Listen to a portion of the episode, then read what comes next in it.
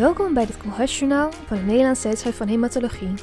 In deze podcastserie brengen wij samen met toonaangevende opinieleiders de highlights van internationale medische congressen direct naar uw spreekkamer. In deze aflevering spreken we met Dr. Mark David Levin, de eerste lijnsbehandeling van niet-fitte patiënten met chronische lymfatische leukemie. Blijf luisteren om binnen 10 minuten bijgepraat te zijn en direct voordeel hiervan te hebben bij het klinisch management van uw patiënten met CLL. Goedendag, Dr. Levin. Welkom bij deze podcast. U heeft in de studie die u tijdens de EAA heeft gepresenteerd uh, gekeken naar de eerste lijnsbehandeling van niet-fitte CLL-patiënten met venetoclax en obinutuzumab. Wat is de aanleiding geweest uh, van deze studie?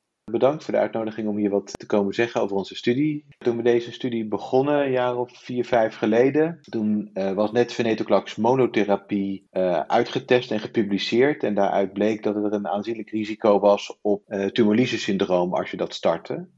En er was eigenlijk nog niet zoveel bekend over de combinatie venetoclax met obinutuzumab. We wisten wel dat er een grote studie in ons buurland in Duitsland liep waarbij obinutuzumab venetoclax werd vergeleken met obinutuzumab en chlorambucil. En uh, in die studie kregen mensen één kuur obinutuzumab uh, tegelijkertijd met venetoclax, waarbij er dus een risico was op tumorlysis nog steeds. En daarom hebben wij deze studie bedacht om eerst twee kuren obinutuzumab te geven om het risico op tumorlysis op het moment dat je venetoclax start te verminderen. En ten tweede om te kijken uh, de meeste mensen in de studie van de Duitsers kregen één jaar venetoclax. Of nog een jaar venetoclax zinvol zou kunnen zijn. Uh, als mensen MRD negatief geworden waren na één jaar. Want hoe zag het behandelregime van de patiënten in deze studie eruit? Ja, dus twee kuren obinutuzumab. Vervolgens zes kuren gecombineerd obinutuzumab en venetoclax.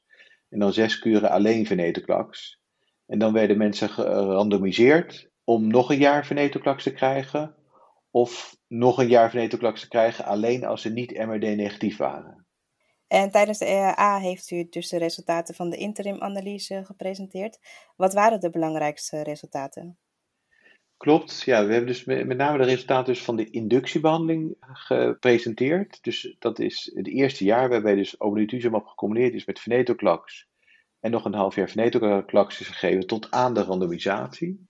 En de belangrijkste resultaten waren eigenlijk dat aanzienlijk deel van de uh, mensen MRD negatief werden. En nog daarvoor nog dat een aanzienlijk deel van de mensen eigenlijk van een hoog risico op tumorlysis naar een medium of laag risico op tumorlysis syndroom zijn gekomen met de voorbehandeling met obinutuzumab eerste was dus dat we hebben bereikt, is dus dat het risico op tumorlysis, met name deze kwetsbare oudere groep, dus een stuk omlaag ging met die voorbehandeling met obinutuzumab. En het tweede was dat we echt een zeer aanzienlijk deel van de mensen, bij ongeveer 90% MRD negatief kregen.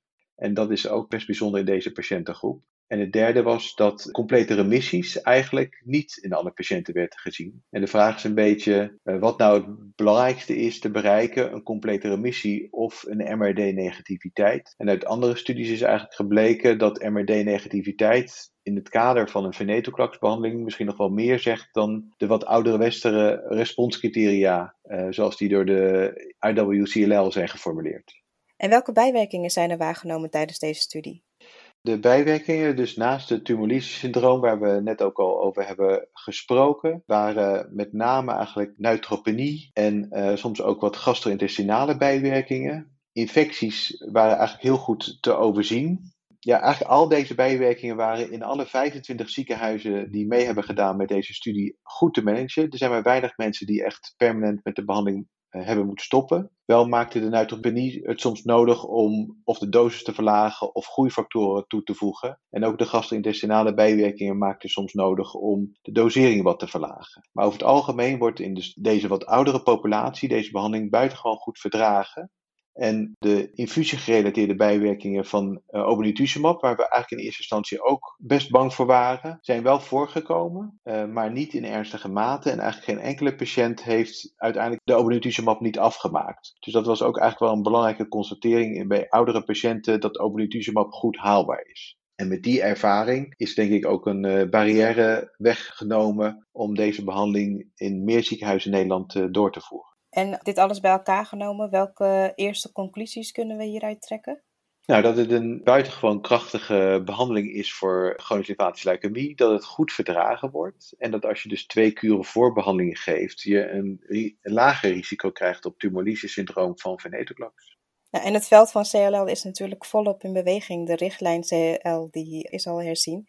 In hoeverre hebben deze resultaten ook al invloed op de dagelijkse klinische praktijk? Ja, we hebben recent eh, de richtlijn voor chronische lymfatische leukemie herzien. Daar staat deze nog niet in, deze behandeling. Wat ik net al zei, is dat eh, de Duitsers de CLL-14-studie hebben gedaan, waarbij obinutuzumab venetoclax is vergeleken met obinutuzumab en chlorambucil. En uh, op basis van die studie is er nu een Europese goedkeuring voor deze behandeling. Nou, in de Nederlandse praktijk gaan wij kijken wat wij de plaats vinden van deze behandeling. Voor welke patiënten we dit allemaal moeten geven. Hoe de mutatiestatus bijvoorbeeld relevant is om deze behandeling wel of niet te geven. En uh, de vergoeding voor de medicatie is ook nog niet rond. Op dit moment loopt er via het ZIN nu een procedure om de behandeling ook vergoed te krijgen. Maar ja, dus binnenkort zal de richtlijn wederom worden aangepast waarbij deze behandeling waarschijnlijk echt wel een belangrijke plek in de eerste lijn gaat krijgen. En dan hopen we dat uh, ja, binnen afzienbare tijd ook de vergoeding daarvoor rond zal zijn.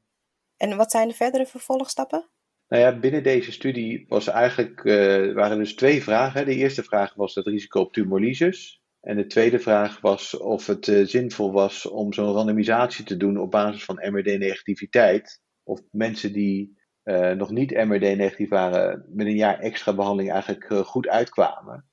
En die vraag die kunnen we denk ik over uh, ja, ongeveer een jaar beantwoorden. Waarbij we dus kunnen kijken van een extra jaar verneetklaks, krijg je dan nog veel meer erbij of is één jaar voldoende? Nou, dan spreek ik u graag over een jaar nog. Voor nu hartelijk dank voor deze toelichting in deze podcast.